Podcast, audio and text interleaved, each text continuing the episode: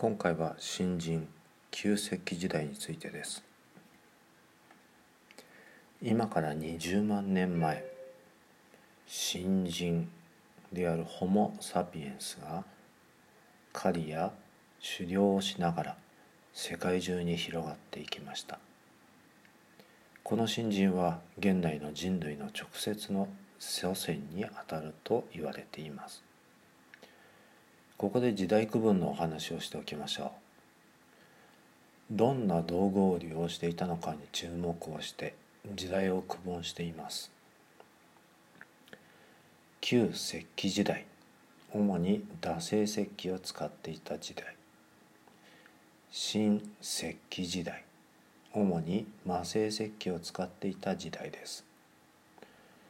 農耕や牧畜が始まりました。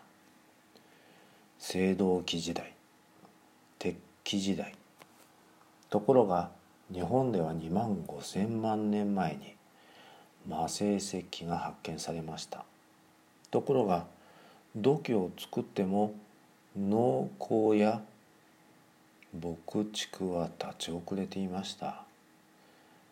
また青銅器時代と鉄器時代は分かれていますが日本には青銅器も鉄器も同時期に入ってきたため明確に青銅器時代とか鉄器時代とかに分けることができません。